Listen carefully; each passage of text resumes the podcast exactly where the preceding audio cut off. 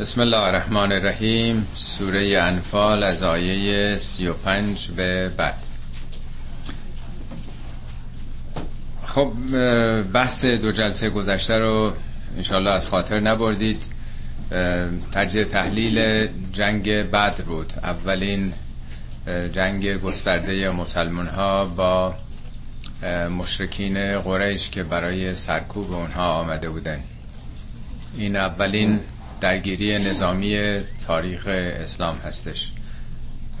مسلمان ها برای حمله به یک کاروان تجارتی ثروتمندان قریش رفته بودند، چون اینا همه اموالشون رو مصادره کرده بودند، تاراج کرده بودند، از شهر و دیار خودشون اینا آواره بودند. به هر حال برای جبران قسمتی از اونچه که از دست داده بودند قصد داشتن به یک کاروان تجارتی که متعلق به ثروتمندان مشرکین بود حمله بکنن، که به هر حال مواجه شدند با سپاه قریش. یعنی بین این دو راهی موندن که یا به این کاروان حمله بکنن یا مواجه بشن با سپاه مجهز و مسلح و 3 برابر جمعیت خودشون. داستان در واقع مسائلی بود که پیرامون این جریان اتفاق افتاد. خب این سپاهی که به سمت مدینه اومده بود که با مسلمان ها روبرو بشه حدود 1000 نفر بودند و جمعی از ثروتمندان مکه مشرکین، اینطوری که در گزارش‌های تاریخی هست 12 نفر از اونها خرج این سپاه رو تأمین کرده بودند. روزانه هر کدوم 10 شتر می‌کشتند برای غذای این جمعیت 1000 نفری، حالا صرف نظر از شتر و اسب و مسائل دیگه‌ای که بود. پس مسئله خرج کردن و هزینه کردن برای چنین حمله‌ای مطرح بود. آیه‌ای که امروز می‌خونیم نظر به این تلاش‌ها داره. ان الذين كفروا، آنهایی که کفر ورزیدند. منظور از کفر عقیدتی نیست. اون کافران مکه رو که حق آزادی دین رو به رسمیت نمیشناختن، یعنی یه حقیقتی رو دارن میپوشونن. کفر یعنی پوشوندن. به ابر عربا میگن کافر چون جلوی حقیقت رو میپوشونه. اونایی که حقیقت رو، وحدت خدا رو انکار دارن میکنن، تلاش میکنن که مردم رو به همون بت پرستی ها مجبور بکنن، خب حقیقتی رو دارن میپوشونن، نادیده میگیرن. ان الذين كفروا ينفقون اموالهم، اموالشون رو خرج میکنن، هزینه میکنن. برای چی؟ ليصدوا عن سبيل الله، تا از راه خدا مردم رو باز بدارند. یعنی برای چه منافعی؟ نمیخوان مردم تغییر عقیده بدن، میخوان در همون بت پرستی اینها رو نگه دارن. فسینفقونها، خرج خواهند کرد، از پول خودشون خواهند گذشت به خاطر یک کمچی هدف باطلی، هدف ستمگرانه‌ای. ثم تکون علیهم حسرتن، ولی این مخارج موجب حسرتشون در آینده خواهد شد که این همه هزینه کردن، خرج کردن، به نتیجه نرسیدن. جلو حق رو که نمیشه گرفت با خرج کردن. ثم یغلبون، بالاخره اینا مغلوب میشن، شکست خواهند خورد. والذین کفروا الی جهنم یحشرون، این آدما تنها تو دنیا به نتیجه نمیرسن، در قیامت هم به سوی پروردگارشون محشور خواهند شد، یعنی در اونجا محشور خواهند شد. یعنی هم آثار دنیاییش و هم اخرویش آثار زیانبار و خسران‌آوری خواهد بود. خب ممکنه این سوال پیش بیاد که خدا چرا خودش جلوی این ممانعت از حق رو و توسعه آیینش رو نگرفته، جلوی ممانعت کنندگان از توسعه آیینشون؟ خب خدا کتابی فرستاده، پیامبری فرستاده، یه عده‌ای مانع شدن، شکنجه میدن، میکشن و مؤمنین رو آواره کردن، خونه و زندگیشون رو غارت کردن، تاراج کردن، اینا فرار کردن، رفتن توی شهر دیگه پناه بردن و یه مردم دیگه. خب خدا چرا به داد اینها نرسیده؟ در کدوم سیستم بشری یک همچین ظلمی رو به طرفدارای خودشون روا میدارن. خب اینا طرفدار خدان، مؤمن به خدان. آیه بعدی توضیح همین مطلب هست. لیمیز الله الخبیث من الطیب. این لام غایته. هدف چی بوده؟ به چه منظوری؟ چرا یه همچین جریانی باید اتفاق بیفته ایده از راه خدا سبیل الله باز بدارن؟ لیمیز الله الخبیث من الطیب. یمیز همون تمیزه، یعنی تفاوت قائل شدن، متمایز ساختن، نه تمیز به معنای پاکی. خدا میخواد متمایز بکنه، جدا بکنه. چه چیزی رو؟ خبیث و از طیب. خبیث هر چیزی که پلیده. خبث تینت، نشنیدین؟ آدمی که تینتش پلیده. قرآن میگه والبلد و طیب، زمینی که پاک باشه یخرج و نباته و به اذن الله، به اذن خدا گیاه میده، سبز میشه. والذی خبث، زمینی که خبیث باشه، زمین خبیث یعنی شوره‌زار باشه، خاکش رو آلوده کرده باشن، میشه خبیث. پس هر چیزی که از اون حالت طبیعت سالم خودش خارج شده باشه، میشه گفت ارزش‌های بد و ارزش‌های خوب، پلیدی و پاکی. خدا میخواد که ارزش‌ها از ضد ارزش‌ها متمایز بشه، پلیدی از پاکی جدا بشه. آدم‌ها با هم قاطی‌اند. بارها تو قرآن این رو گفته، میگه خداوند هیچ وقت شما رو با حال خودتون با نمیذاره، باید حق و باطلی پیش بیاد، درگیری بشه تا انسانها انتخاب بکنن بین پلیدی و پاکی. ما کان الله لیذر المؤمنین علی ما انتم. خدا هیچ وقت مؤمنین رو در این حالتی که راحت و رفاه نمیذاره تا اینکه بین خبیث و طیب فاصله بشه. سوره عنکبوت خوندین، میگه احسب الناس ان یترکوا ان یقولوا آمنا. مردم فکر میکنن همینی که گفتند ایمان آوردیم این تمام میشه و هم لا یفتنون، به امتحان به فتنه نمیافتن. میگه چنین نیست هرگز. امتهای پیشین هم همواره خدا اونا رو به چالش انداخته، در چالش مسائل باید انسانها ساخته بشن. خب هدف اینه که خبیث از طیب جدا بشه. دیگه چی؟ و یجعل الخبیث بعضه علی بعض. ضد ارزش ها، کارهای زشت، ظلم و ستم، سرکوب، اینا همینجور رو هم سوار بشه. یجعل الخبیث بعضه علی بعض، رو هم بذاره فیرکمه، تا متراکم بشه. ما اعمالی که از صبح که از خانه خارج میشیم انجام میدیم تا شب، این بی نهایت کوچک هایی که در زندگیمون تأثیر میذاره، خورده خورده اینا شخصیت ما رو میسازه. شخصیت هر کسی مجموعه رفتارهایی است که در طول زندگیش داره. اینا رو هم دیگه انباشته میشه، کاراکتر اون رو تشکیل میده. همه چی همینطوره. شما یک قوری رو هم فرض کنید رو چراغ میذارید یا سماور، بعد از یه مدتی رسوب میگیره، نیست؟ به تدریج اون رسوبات مجاری رو مسدود میکنه.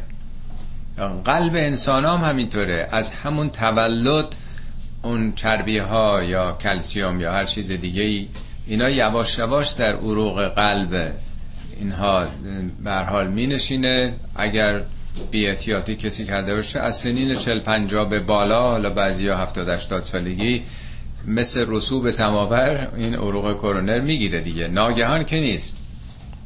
گناه هم همینطوره.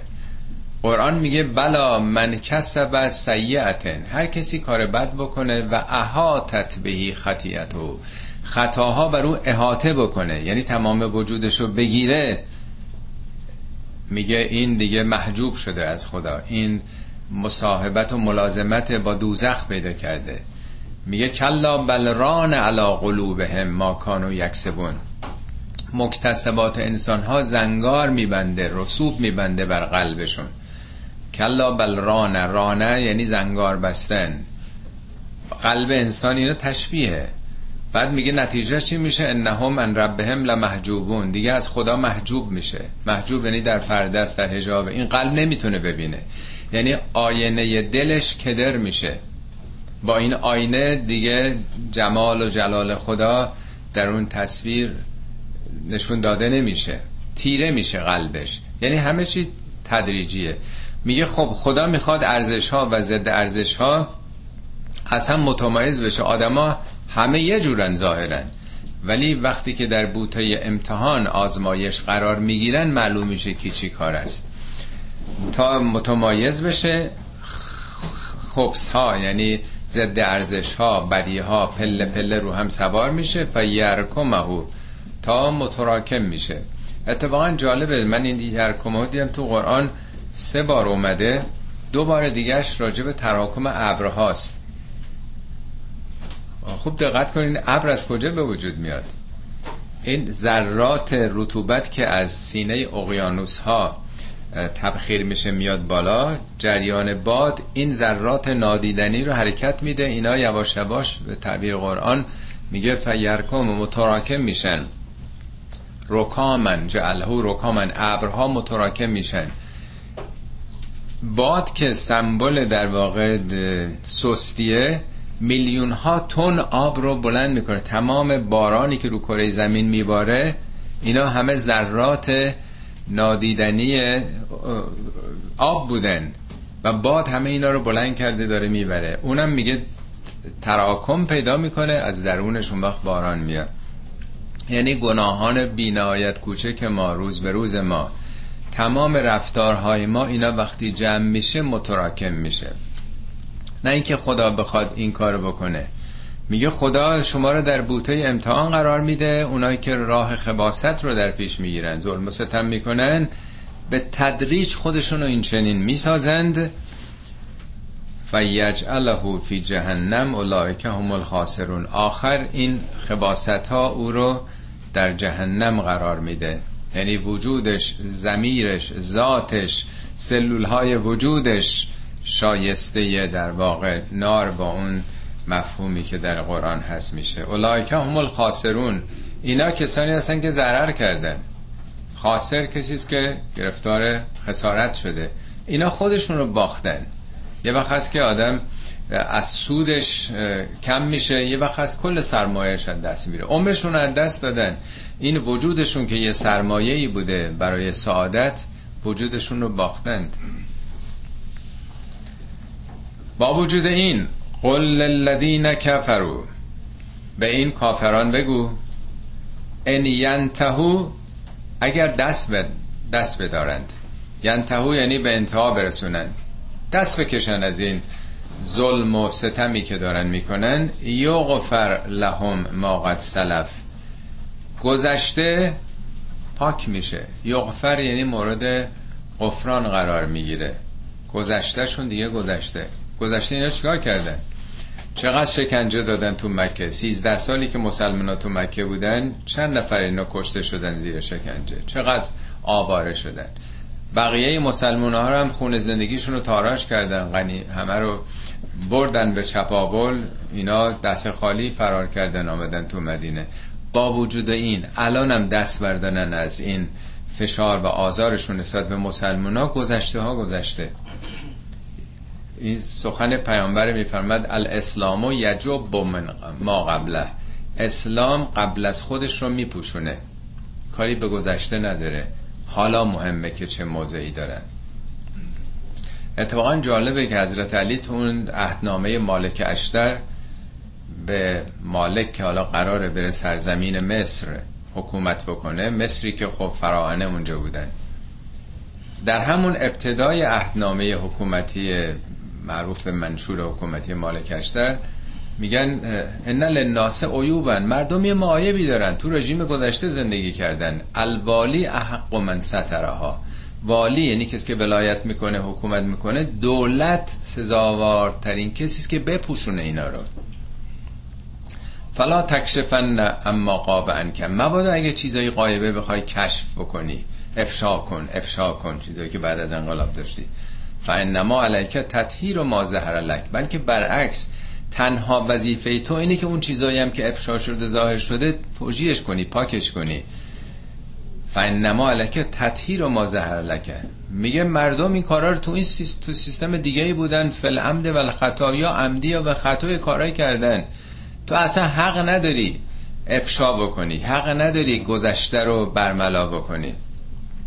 بنابراین فلا تکونن علیهم سب و انذارین، مثل گرگ درنده به جون مردم نیفت، فلا تکونن سب و انذارین تقتن ما اکلهم، که خوردنشونو، خوردن مردم رو غنیمت بشماری.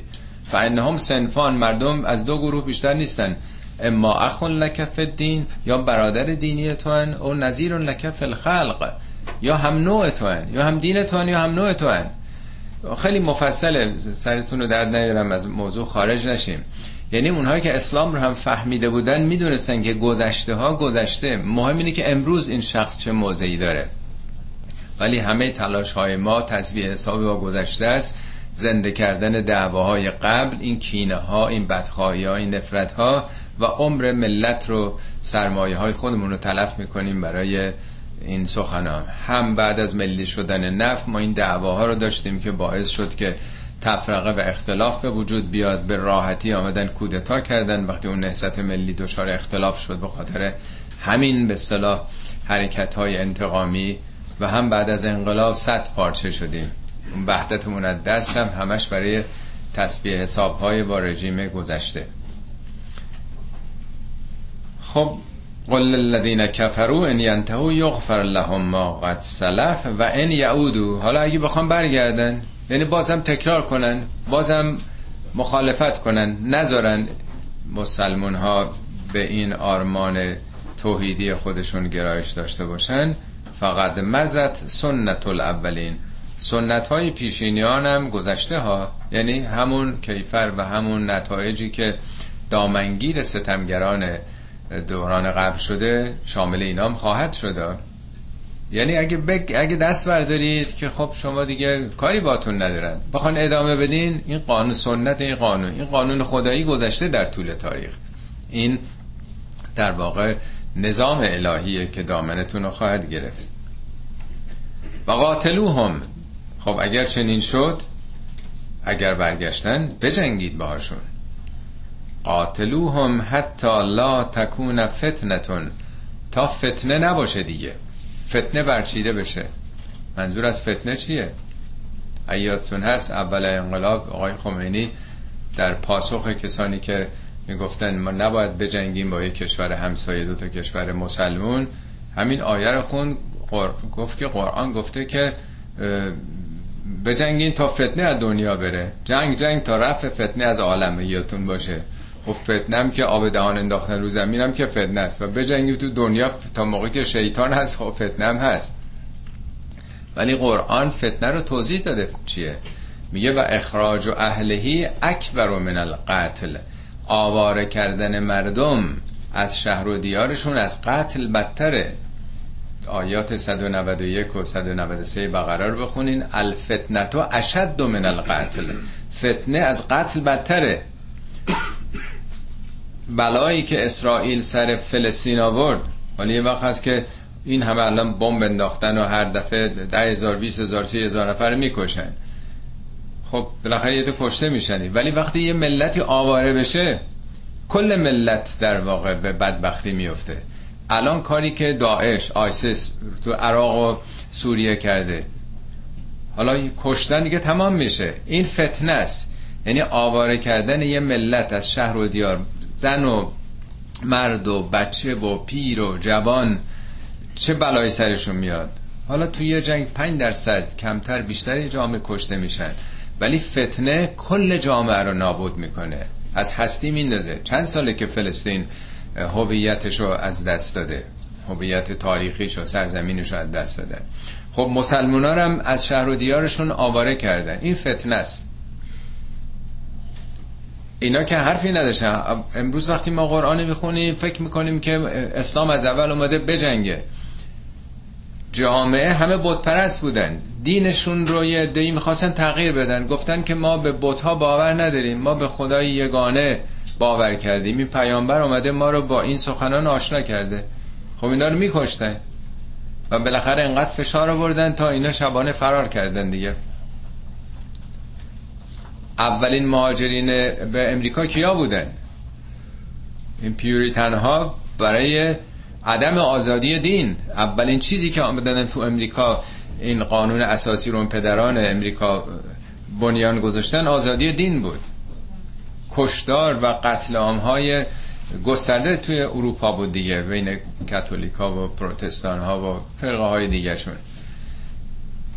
وقتی که تو امریکا تو اروپا تا 300-400 سال پیش خبرها بوده، چه انتظاری داری نه 1400 سال پیش توی جامعه جاهلی عقب افتاده؟ خب اینا رو تحمل نمی‌کردن، می‌خواستن سر به تنشون نباشه.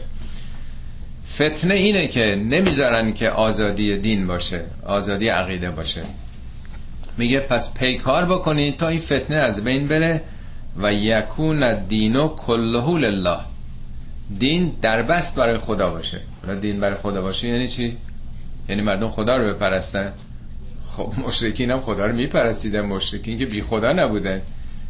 خوندیم دفعهش میگه قل اللهم ان کان هذا و با میگفتن اللهم، اگه این حرفا که منکر قرآن، که منکر شفاعت و توسل حق باشه، خاک بر سر ما، سنگ بر ما ببار. یادتون هست که خوندیم دفعه پیش اونا تو خیلی تعصب خدایی داشتن، دین بر خدا باشه اونا تو خودشون خدا پرست میدونستن. مسلمونا رو در واقع مثل مسیحا که مرمونه ها رو در واقع خارج از دین میدونن، یا خیلی از فرقه‌های دیگه چیزهای دیگه خارج از خدا پرستی میدونستن، میگفتن اینا بدعت گذاشتن، اینا خارج از دین هستن. تا دین برای خدا باشه تو نظام خدا هم آزادیه. مگه تو قرآن نگفته که لا اکراه فی الدین، در دین کراهتی نیست، خدا اینو خواسته. مگه نگفته لکم دینکم ولی دین، دین شما برای خودتون، دین من برای خودم. چقدر تو دنیا گفته انسان ها اختیار دارن، آزاد. یکون الدین لله یعنی برای طاغوت ها نباشه، برای قدرتمندا نباشه بگن تو این دینو باید داشته باشه، این دینو. دنیا همش همینطور بوده تا 200-300 سال پیش، همه کشتارها به خاطر همین بوده که ما تو تاریخ خودمون چقدر مزدکی ها رو قتل عام کرد انوشیروان، سراشونو مثل درخت برعکس تو خاک میکرد، پاهاشون هوا. چقدر مانی مذهبا قتل عام شدن. تاریخ خود ما سرشار از قتل عام مردم به خاطر عقایدشون بوده دیگه. دین برای خدا باشه یعنی آزادی باشه. حالا دنبالش توضیح میده فان انتها، اگر دست برداشتن دیگه، فتنه نکردن، فان الله بما یعملون بصیر، دیگه خدا خودش میدونه، خدا بیناست که اینا چیکار میکنه. خب اگر قرار بود که دین یعنی مسلمون بشن، میگفت دیگه، نمیگفت اگه دست بردارن، میگفت اگه مسلمون بشن، اگه مؤمن بشن. نه، میگه اگه دست بردارن. همه هدف اینه که آزادی دین، آزادی عقیده رو به رسمیت بشناسن. اگه به رسمیت شناختن، لازم نیست از شرکشون بردارن، کاری دیگه ندارین باهاشون. این دو بار تو قرآن این آمده. و ان تولوا، حالا اگه پشت کردن، باز ادامه دادن، فاعلموا ان الله مولاکم نعم المولا و نعم النصیر، نترسی، نگران نباشید، مولای شما خداست. مولا یعنی دوستدار. شما به خدا تکیه کردید، مولا یعنی رفیق، یعنی دوست، یعنی پشتیبان، یعنی سرپرست. شما به خدا تکیه کردید، چه مولای خوبی، چه نصیر خوبی. نصیر یعنی کسی که نصرت میده، یاری میکنه. نگران نباشین، شما به خدا تکیه دارید. آیه بعدیش درباره غنیمته. خب اینا پیروز شدن تو این جنگ بدر. رسم اینطور بوده که غنایم رو سپاه تقسیم میکرده بین خودش دیگه. اینجا میگه خیر، 20% مال شما نیست، 20% شما مالیات بدین، 80% شما میتونید تقسیم کنید. و علمو، اینو بدونید، انما غنمتم من شیئن، هر چیزی که غنیمت گرفتید. غنیمت از غنمه میاد، یعنی چیزی که راحت، آسون، سود سرشاری داره. به گوسفند میگن چی؟ غنم یا اغنام. اغنام و احشام. اغنام یعنی گوسفندا دیگه. گوسفند زبون بسته هر کاریش بکنن رامه دیگه. چقدر منافع داره گوسفند، همه چیش، همه چیش، هیچ چیز دوریختنی نداره گوسفند. حتی فضولاتش سوخت زمستونی روستایی هاست دیگه، پشمش و پوستش و پنبش و رودش و همه چیش دیگه، هیچ چیز اضافی نداره. بنابراین چه سود سرشار. غنیمت هم همینه. تو جنگیدن. حالا اینا 1000 نفر بودن، همراه خودشون 1000 تا اسب یا شتر یا سپر و شمشیر همه چی داشتن دیگه. اینا غنیمته، سود سرشار. بدونید انما یعنی جزئی نیست. جای بحث هم نداره. وَعْلَمُوا أَنَّمَا غَنِمْتُمْ مِنْ شَيْءٍ، هر چیزی، فَإِنَّ لِلَّهِ خُمُسَهُ وَلِلرَّسُولِ وَلِذِي الْقُرْبَى وَالْيَتَامَى وَالْمَسَاكِينِ وَابْنِ السَّبِيلِ. خمسش، خمس یعنی یه پنجم، نه خمسا، خمس یه پنجمش یعنی 20% برای خداست. خدا میخواد چیکار؟ غنیمت، یعنی صرف تبلیغ دین، آموزش قرآن به دیگران. ولی رسول، رسول که حقوق بگیر نبوده، بالاخره هر وزیری، هر وکیلی، معمولا دولت‌های حق سفره‌ای میدن برای اداره اونا، یعنی بالاخره اون موقع که بودجه نبوده بگیم این حقوق بگیرن. رسول نمیگه برای محمد، برای رسول. رسالت مثل مدیریت جامعه که باید به خرجای به سالا به این قبیله بده، اون راضی کنه، یه مخارجی، دستگاه رهبری داره دیگه. و لزل قربا، لزل قربام خیشاوندان رسوله در واقع. خب بقیه کار و زندگی میکردن، پیامبر که کاری نداشته، درآمدی نداشته که خانوادش رو بده. رسالت فرق میکنه. رسول یعنی خرج رسالت، نه شخص خودش. سومی خرج خانواده خودش، حقوق دیگه در واقع. بل یتاما، یتیمان، اونا که کشته شدن بچه هاشون، جنگنده هایی که کشته شدن بچه هاشون موندن، یا اونایی که زخمی شدن، مجروح شدن، مسکین شدن، یعنی به سکنا، به زمینگیری افتادن یا پیرن. و ابن سبیل هم که توضیح دادم، اونا که تعلق به این سبیل الله دارن، یعنی خانواده های شهیدان، آوارگان، یعنی اونا که به راه خدا، نه در راه مانده. اینا رو قبلا توضیح دادم. ان کنتم آمنتم بالله، اگه واقعا به خدا ایمان داری.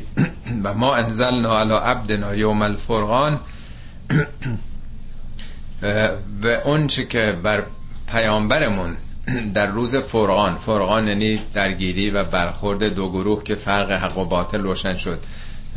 دفعه قبل خوندیم که جنگ بدر اتفاق افتاد، چقدر امدادهای غیبی در واقع روحیه مسلمان ها رو تقویت کرد، به خاطر اون ایمان و عقایدشون چقدر برخوردار از نیروها و انرژی های مثبت جهان شدن.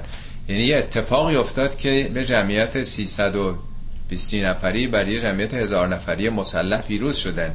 این خودش معجزه مانند بود. میگه اگه باور دارید به خدا، اگر باور دارید به این اتفاقات معجزه مانندی که اتفاق افتاد در روز بدر، این کارو بکنید. دعوا سر غنایم نکنید، بگین همش مال ماست. والله علی کل شیء قدیر، خداوند بر هر چیزی قدیره. قدیرم که بارها توضیح دادم از قدر و اندازه است، یعنی خدا برای همه چیزی نظامی گذاشته، حساب و کتاب داره، قاعده داره. اما چون سخن از خمس اومد، بد نیست، چون ما عادت کردیم با خمس و زکات، بد نیست که خدمتتون توضیح بیشتر بدم. ما در قرآن چیزی به نام خمس نداریم. به جز شیعه هیچ مسلمانی خمس نمیپردازه، زکات میپردازن. در قرآن 32 بار از زکات سخن گفته، ولی هرگز از خمس سخن نگفته. اینجا از خمسه.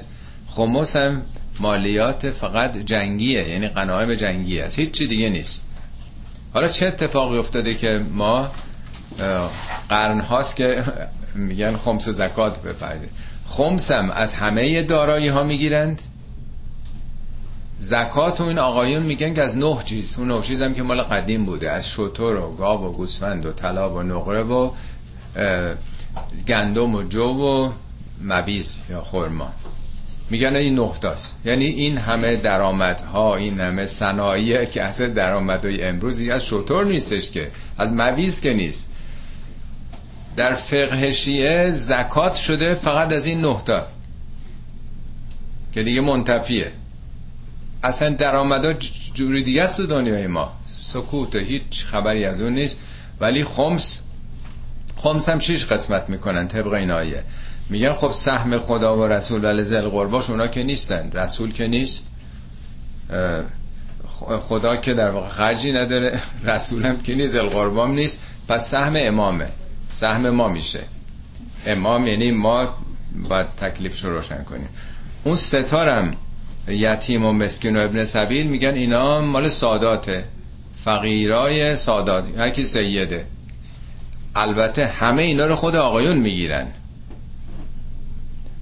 دیدین که مراجع معمولا میگن خمس و زکاتتون رو باید به مراجع داد. البته پیش نماز هر مسجد هم میگیره، از اونای چیزی دارن دیگه، یک معمولا اجازه‌ای دارن میگیرن، مقدارش خودشون خرج میکنن، ظاهرا نصفش رو سهم امام، خب بقیه‌اش رو میرسونن به مراجع تقلید. مراجع تقلید چیکار میکنن؟ صرف خون زندگی خودشون و طلبه هاشون و هر جور دیگه که تشخیص میدن. هیچ کنترلی هم نیست که چقدر، یعنی هیچ حسابرسی نداره مردم چقدر دادن و اینها چه خرجی کردن. دیگه بستگی به تقوای خودشون که چه بخشیش خودشون برمیدارن و به چه کسانی میدن. تمام این دستگاه هایی که روحانیت در حوزه قوم یا جای دیگه داشتن از کجا میگشته؟ همین پولای خمس و زکات مردم دیگه. حالا این سوال مطرحه، حالا که دولت افتاده دست خود روحانیت، شما نمیدونم دیدین ردیف‌های بودجه‌ای که در بودجه رسمی دولتی ما وجود داره، حدود فکر کنم 80 90 تا ردیف بودجه هستش که چند برابر بودجه وزارت ارشاده. دستگاه‌های تبلیغاتی قوم دارن میگیرن. همه تشکیلات روحانیت بودجه داره، بودجه دولتی. قبلا مردم باید از طریق این وجوهات میدادن، حالا چندین برابر بودجه وزارت ارشاد درآمد اینا دارن. ریزش هم هست، اگر بخواین همه اینا میتونید پیدا بکنید. شیعه در طول تاریخ همیشه در اقلیت بوده، بودجه نداشته. حالا در ایران، در عراق و در لبنان به قدرت رسیده، به منافع سرشار میلیاردی رسیدن، به نفع رسیدن. اون پولا هست در اختیار دستگاه روحانیت. سازمان برنامه هم که تعطیل شده، بازم میگن خمس بدی. مردم برای چی باید خمس بدن؟ حالا این سوال هم مطرحه که اصلا خمس از کجا اومده؟ خمس که تو قرآن نیست، یک کلمه هم تو نهج البلاغه هم نیست. تاریخ رو وقتی دنبال میکنیم، از حدود زمان امام باقر علیه السلام، امام صادق، امامای پنجم ششم، شیعه اقلیتی بوده، حکومت باش مخالف بوده. در دوران بنی مروان، بنی امیه و بنی عباس همیشه سرکوب می شدن، کشته می شدن. یه تشکیلات مثل یه حزب بوده. شریعتی اون کتاب شیعه یک حزب تمام خوندین.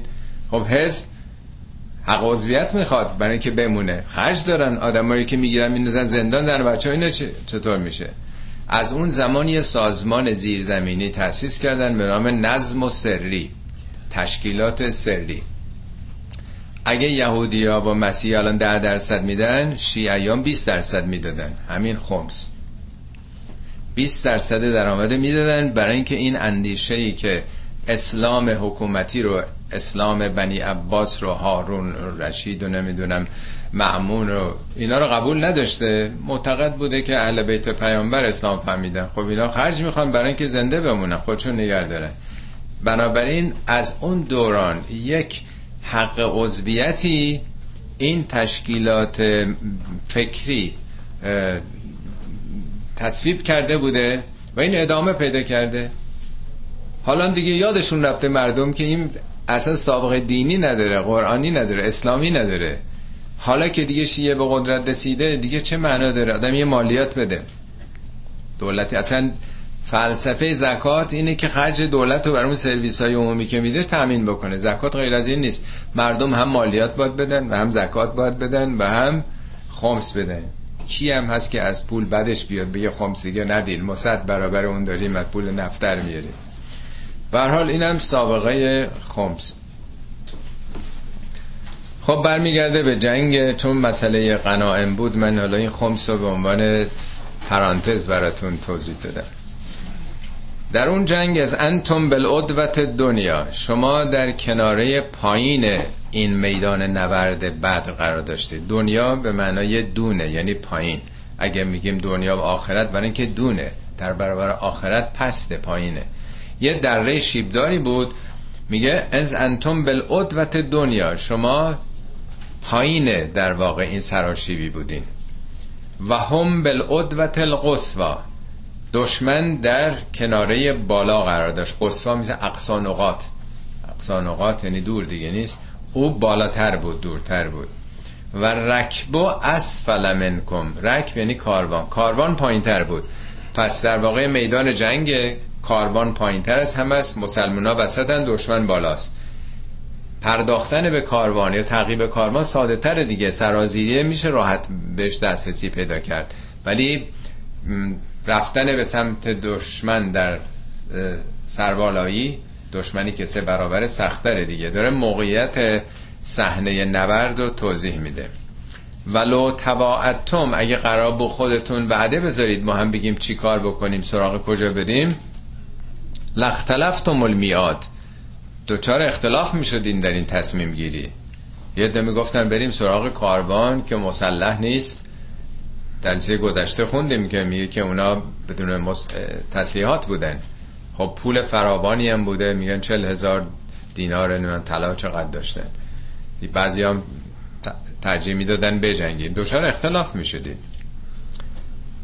ولکن لیقضی الله امرا کان مفعولا، ولی خداوند خواست امری رو که شدنی است بگذرونه، یعنی تصمیم خدا، مشیت خدا این بود که اون چی که باید بشه بشه. این لیقضی امرا مفعولا 4 بار تو قرآن اومده، حالا در پاورقی توضیح دادم بنده. برای چی باید این کار میشد؟ لیهلک من هلک عن بینه و یحیی من حی عن بینه، تا هلاک بشه یعنی شهید بشه، کشته بشه اون کسی که کشته میشه عن بینه، رو شناخت، و یحیی من حی عن بینه، اونم که زنده میمونه رو بینه زنده بمونه. یعنی چی؟ خدا میخواد که شناخت مردم پیدا کنن، تصمیم خودشون بگیرن. میگه شما در بین این دوراهی قرار گرفته بودین، تو این دوراهی بیانه یعنی دلیل روشن، باید انتخابتون آگاهانه باشه. شما اصطلاح شهید زنده شنیدین که شهید زنده یعنی آدم میتونه زنده باشه ولی شهید محسوب بشه. هدف این نیست که حتما باید آدم کشته بشه، چون بعضی آرزوشون این بود که حتما ما باید کشته بشیم، خونمون ریخته بشه تا بریم بهشت. حیف ما رفتیم جنگ کشته نشدیم، خوش باله اونا که کشته شدن. یادتون هست که چندین سال این فکر بود، آیا واقعا باید شخص حتما کشته بشه تا اونجا برسه، یا شهادت به یک آگاهی رسیدنه؟ بیش از همه در قرآن کلمه شهید درباره خدا به کار رفته، میگه والله شهید علی ما تعملون یا تفعلون. یک بار در قرآن شهید به معنای کشته شده نیست، یک بار هم در قرآن به معنای کسی که در راه حق کشته شده شهید نیامده. تو فرهنگ ما هست، تو احادیث ما هست، من نمیخوام بگم نیست. اون کسی هم که با آگاهی در راه خدا کشته شده قطعا شهیده، چون به آگاهی رسیده و با آگاهی. ولی وقتی که تحریک میشن جوانای مملکت، از تو دبستان و دبیرستان و نوجوانان اینا رو با تشویق و تحریض و تبلیغات مختلف به میدون میکشن که هنوز نمیدونه چی به چیه، و دوستم داره که اسلحه دست بگیره بره بگه تانکو زدم. وقتی گفته میشه شهید ما، همون جوانش هم 15-16 ساله بود، چه فهمیده که رفت بعد زیر تانک. اینا جو ایجاد میکنه. من نمیخوام بگم اونا آگاه بودن یا نبودن. ببینید تو جامعه ما هر وقتم یه جایی بمبم منفجر میشد میگفتن مثلا 50 نفر شهید شدن. بابا این اصلا میدونسته ای کشته میشه هرگز نمیرفت از اون مسیر. با ماشینم میرفته تو مسیر نمیدونم جبهه، میگن کشته شهید شده. اصطلاح شهید تو هر بمبگذاری یا هر صحنه‌ای ما میگفتیم شهید شدن دیگه. اینجا میگه نه، ان بینه، باید رو بینه باشه. اگه یه کسی کشته میشه انتخاب کرده، خودش رفته به سمت اون سپاه مجهز، کشته شده با آگاهی رفته، تصمیم با خودشه، میتونه نیاد، منصرف بشه، بره اون طرف، بره سراغ کاروان. اون کسی هم که زنده میمونه کشته نشده رو آگاهی باشه، تشخیص داده که این راه درست نیست یا بهتر اون کارو بکنه. جای دیگه هم تو قرآن مرتب اینو میگه، میگه پیامبر بگو به مردم قل هاذهی سبیلی، راه من اینه، ادعو علی بصیرتن، من شما رو به بصیرت دعوت میکنم، انا و من تبعنی، هم من و هر کی پیرو به منه باید مردم رو با بصیرت دعوت کنه، یعنی با عقلانیت، با شناخت. اینجا میگه این دوراهی های انتخاب پیش میاد تا شما به یک آگاهی برسید، راهتون رو خودتون انتخاب بکنید. و ان الله لسمیع علیم، خدا که غایب نیست، خدا میشنوه، خدا میدونه. یعنی اون راز و نیازهای شما، همه چی رو خدا میشنوه. خدا با شما داره، شما در واقع با خدا داری زندگی میکنید، خدا دور نیست. از یوری که هم الله فی منام که قلیلن، در سری گذشته در آیه فکر کنم که بله آیه 11 هم بود که میگه تو اون جبهه بدر خوابتون گرفت، یه چرتی زدین، چون جنگا معمولا مثلا 5 و 6 صبح اتفاق میافتاد، نیمه های شب. آیه 11 میگه از یغشیکم النعاس امرتن، نعاس یعنی چرتی، چرت 5 دقیقه 10 دقیقه گرفتی، آرامشی پیدا کردی.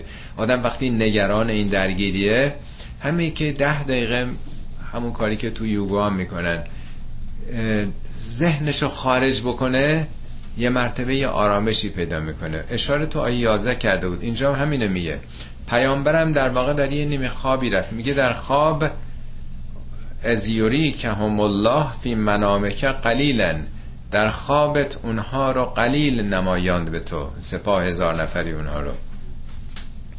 ولو اراکهم کثیرن، اگر زیاد اونها به چشم تو اومده بودند لفشلتم، پیامبرم چون بر بقیه تعریف کرده اون رویاشو، دوچار فشل می شدید. فشل یعنی سستی، دوچار ترس می شدید، وحشت می کردید ما چگونه با 1000 نفر طرف بشین. ولا تنازعتم فی الامر، در امر جنگ دوچار نظام می شدید، اختلاف پیش می آمد. نه جنگی میاده می گفتن مگه دیوانه ایم، مگه میشه به جنگ 1000 نفر مسلح رفت. ولکن الله سلمه، ولیکن خداوند به سلامت داشت شما رو از این سوس شدن و نزاع. انه علیمون به ذات صدور، خداوند به ضمیر و ذات سینه ها آگاهه. آیا واقعا خدا به طور غیر عادی معجزه وار در چشم اینها، در چشم پیامبر اونا رو قلیل نشون داد یا نه؟ وقتی که آدم یه آرامشی داشته باشه، از این اضطراب و دلواپسی خارج بشه، یه 5 دقیقه 10 دقیقه‌ای واقعا خوابش برده باشه، در اون آرامش خواب به خصوص کسی مثل پیامبر که همه توکلش به خداست، اصلا اینا رو چیزی نمیبینه. یعنی کسی که به قدرت لایزال خدا تکیه کرده باشه از چیزی وحشت نمیکنه. ببینیم وحشت مال آدم هاییست که فکر کنن که ما ممکنه زخمی بشیم، کشته بشیم. مؤمنی که میگه ما حتما پیروزیم یا شهید میشیم که پیش خدا سعادت میشیم و کشته میشیم، اینا از چیزی نمیترسن. اگه یادتون باشه تو جلسه گذشته بود اون سخن حضرت علی رو، موقع که پرچم فرماندهی رو تو جنگ صفین به پسر بزرگشون محمد ابن حنفیه میدن، خوندم براتون، یادتونه؟ میگه تزول الجبال ولا تزول، اگر کوهام لرزیدن تو نلرز. ارم به بسرک اقصل قوم، جلو رو نگاه نکن، چشمتو بنداز به انتهای، اصلا ارزش اینو ندارن، دور رو نگاه کن. از علا ناجزک، دندوناتو به هم بفشار. اعر الله جمجمتک، جمجمتو به خدا بسپار. تدفل ارز قدمک، دو پاتو محکم به زمین بکوب، بدون که نصرت با خداست، برو جلو. ببینید کسی که در واقع ایمان به خدا داشته باشه میگه اصلا نگاه نکن به دشمن، محکم برو جلو، جمجمت هم به خدا بسپر. خب این یک اعتقادیه، یک توکلیه. خب پیامبر با چنین توکلی اینا رو چیزی ندید. آیه بعد برعکسشو میگه و از یوریکموهم از التقیتم فی اعیانکم قلیلا، برعکس وقتی که با اینا درگیر شدید در چشمهای اونها شما رو خدا قلیل نشان داد. و یقللکم فی اعیانهم، همچنین شما رو، یعنی دو طرف همدیگر رو کم دیدن. لیقضی الله امرا کان مفعولا، تا خداوند اون کاری رو که باید میشد به انجام برسونه. و الی الله ترجع الامور، امور به خدا برمیگرده.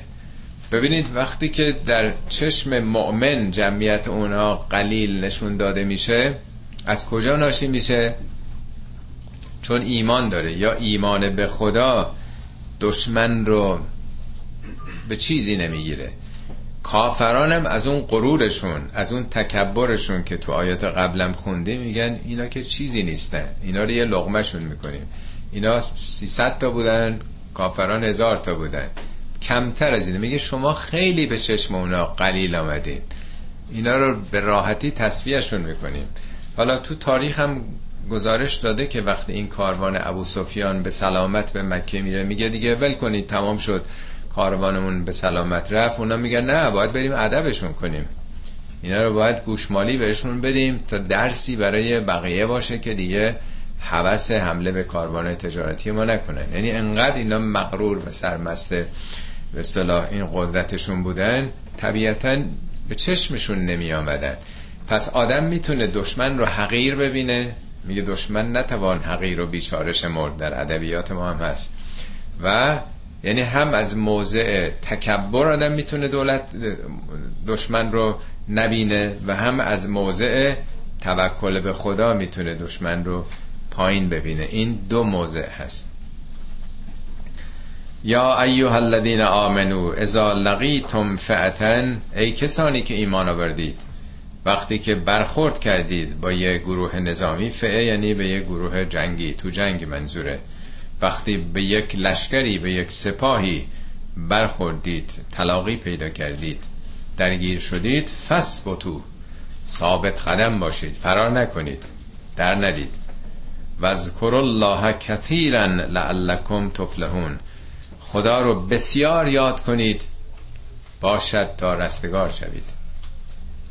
من نگاه کردم در قرآن 9 بار یا 10 بار این ذکرن کثیرن اومده، یعنی خیلی باید اونجا خدا رو ذکر کرد. همیشه مؤمن باید به فکر خدا باشه، ولی یه جاهایی است که با تمام وجود باید به خدا فکر کنه، یه لحظه غفلت نکنه. یکی تو جنگه که هر لحظه نفس انسان تحریک میکنه که جا خالی کنه، فرار کنه.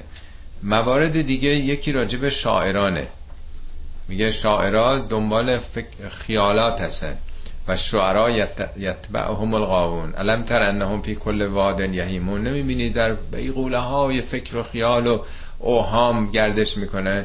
میگه مگر کسانی که شعرشون رو در خدمت تعهدات اجتماعی قرار بدن و ذکر الله کثیرن، خدا رو خیلی یاد کنن. یعنی در خیالات رفتن و در اشعار ادبیات خیلی لغزشگاهی که آدم تو اون عوالمی که دوست داره و عشق و این چیزا میکشه گم بشه از واقعیت‌های زندگی، از مسئولیت‌های سخت، دلشو خوش بکنه به الفاظ، به زیبایی‌های کلام. یکی دیگه مبارزه با فرعون‌های روزگاره، یکی تو تجارت و کار کسبه. دائما آدم میخواد لغزش پیدا کنه تو منافع بیشتر خودش. میگه نماز جمعه وقتی شروع شده، صدای ساز و دهل و تجارت که میاد، پیامبر رو رها میکنن، میدوئن دنبال این که کالاهای اصلی از دستشون نره، اوکازیون از دست ندن. حالا وقتتون رو نگیرم، موارد خیلی مهمه. یکم تو حجه که بعد از اتمام حج تو منا، میگه اینجا جای این که خیلی خدا رو یاد کنید، آخر این برنامه است، حج رو تمام کردید، ذکر بسیار خداست. لعلکم هم شاید معنای باشد، با امید این که این نیست که هر کسی ذکر بسیار کنه حتما رستگار میشه. میگیم همه برین وارد مدرسه بشین، درس بخونید. هر کی وارد مدرسه میشه درس میخونه که حتما قبول نمیشه. درس بخونید تا قبول بشید، این به اون معناست. 2 آیه دیگرم بخونیم. و اطیعوا الله و رسوله و لا تنازعوا فتفشلوا و تذهب ریحکم، اطاعت کنید از رسول، اطیعوا الله و رسول، از خدا اطاعت کنید، یا از کتاب، منظور کتاب خداست، فرامین خداست. و رسولهی بازم شخص نیست، نام شخص نمیبره، از رسالت او، فرماندهی او در واقع. ولا تنازعوا، دچار تنازع، نزاع، اختلاف نشید. فتفشلوا، فشل همطور که عرض کردم سستیه، سستی است که ترس و اضطراب به بار میاره. نتیجهش چی میشه اگه تنازع بکنید، اگه سست بشید و بترسید؟ و تذهب ریحکم، ریحتون میره. ریح یعنی باد. یعنی چی بادتون میره؟ بادتون در میره، مثل چرخه که پنچر بشه. ریح در واقع نماد، در این حالی که نماد سستیه تشبیه میکنم، میگن اینا مثل باد دیگه، باد هواست، سبکه. ولی همین باد همطور که عرض کردم میلیون ها تن آب رو حرکت میده. کشتی های عظیم غول پیکر در گذشته به نیروی باد حرکت میکردن. خب یه جامعه رو، یه جامعه ایمانی رو چی قدرت بهش داده؟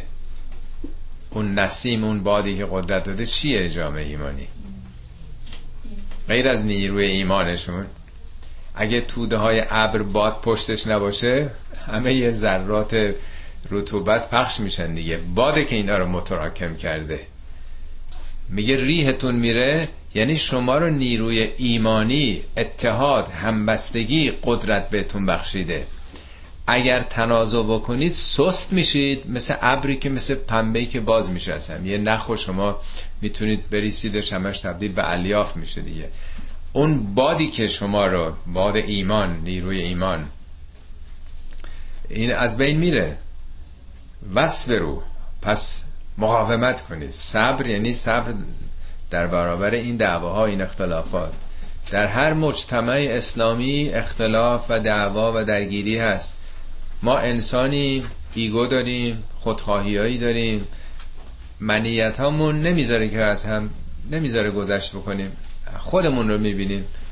بنابراین میگه که با هم دیگه دعواتون نشه، اختلاف پیدا نکنی، سست میشه تشکیلاتتون، مؤسستون سست میشه و قدرتتون میره، از هم میپاشید. صبر بکنید یعنی دندون رو جگر بذارید. اگر احترامتون رو نداشتن، قدرتون رو ندونستن، رأی بهتون ندادن و الی آخر. همه مشکلات ما شرک اصلی خودخواهیه. مهمترین شرک منیته که هم کار خدایی آدم میکنه ولی خودش هم فراموش نمیکنه. همش منم هست. شاید 90% ملاحظات ما اینه که من اینجوری راضی ترم، چرا منو رعایت نکردن، چرا از من نپرسیدن، چرا از من خواهش نکردن. همه اینها یه نوع منه دیگه، دخالت منه. اگه یه کاری خداییه، این کار حقه، حالا من رو ملاحظمو نکرده، چه اشکالی داره؟ صبر بکنید یعنی مقاومت داشته باشید در این کار. ان الله مع الصابرین، خدا با صابرانه. مع یعنی در معیت اوناست، در کنار اوناست. 4 بار اومده خداوند با متقینه. اینکه خدا با ماست یعنی چی؟ یعنی همراه توه، حامی توه، در کنار توه خدا. 4 بار تقواست، ان الله مع المتقین. 3 بارم مع الصابرینه، 2 بارم مع المحسنینه. هیچ چیز جای دیگه هم تو قرآن نداره. خدا با متقین و با صابرین و با محسنینه. ولا تکونوا کالذین خرجوا من دیارهم بطرا و رعاء الناس. حالا شما پیروز شدین، این جنگ رو بردین، مبادا دچار غرور بشین، خودتون رو گم بکنید. ولا تکونوا، مباشید، کالذین خرجوا من دیارهم بطرا و رعاء الناس، مثل اونایی که از شهرشون خارج شدن. به چه قصدی؟ بطرا. بطرا یعنی سرمست قدرت، و رعاء الناس یعنی نمایش قدرت، به مردم نشان بدن. و یصدون عن سبیل الله، که به این ترتیب مردم از راه خدا، از توحید باز دارن. منظور کیاست؟ اشاره به همون سپاه قریش دیگه. سپاه قریش وقتی که عرض کردم ابو سفیان اون کاروان تجارتی رو به سلامت عبور داد، از چنگ مسلمان ها رفت، گفت دیگه خطری نیست و برگردیم. اونا گفتن نه، پدرشون رو باید در بیاریم، روشون رو کم بکنیم تا دیگه از این غلط ها نکنن. باید نشون بدیم با همه قبایل عرب که ما کی هستیم. قریش در واقع معروف ترین قبیله بود. اینا آمدن بیرون برای چی؟ با سرمستی قدرت، که اینا که دست خالی هن، مسلمان ها چیزی ندارن، اینا فقط 3 تا اسب داشتن مسلمان ها یا 4 تا، اینا با 300-400 تا اسب و 3 برابر جمعیت آمدن که آنچنان درسی بدن که دیگه اینا هیچ وقت نتونن قد علم بکنن. بترن یعنی با مست قدرت. رعاء الناس برای اینکه به قبایل دیگه نشون بدیم، به اینام نشون بدیم که با کی طرفید، که چیکار بکنن؟ یسدون عن سبیل الله، که دیگه نذاریم کسی دنبال اسلام بره، دنبال خدای توحیدی بره. والله به ما یعملونه محیط، خداوند به آنچه که میکردند احاطه داشت. حالا اینو میگه مثل اونا نباشین که اونا فکر کردن که قدرت دارن، با این سرمستی غرور آمدن و اینطور شکست مفتضحانه خوردن. شما که حالا پیروز شدید، شما فریب قدرت و پیروزی رو نخورید، که اتفاقا مسلمانان خوردن. تو جنگ بعدی، جنگ احد، شکست خیلی سختی خوردن که 1/4 کشته شدن و 1/4 هم سخت مجروح شدن. یه جنگ برده رو به خاطر بی‌نظمی، بی‌انضباطی و تنازع از دست دادن. جنگ بعدی به خاطر همین قرآن به جای که همش بخواد تشریح کنه، تجزیه تحلیل میکنه تا درس بگیرن که اشتباهات دیگران رو تکرار نکنن. صدق الله العلی العظیم.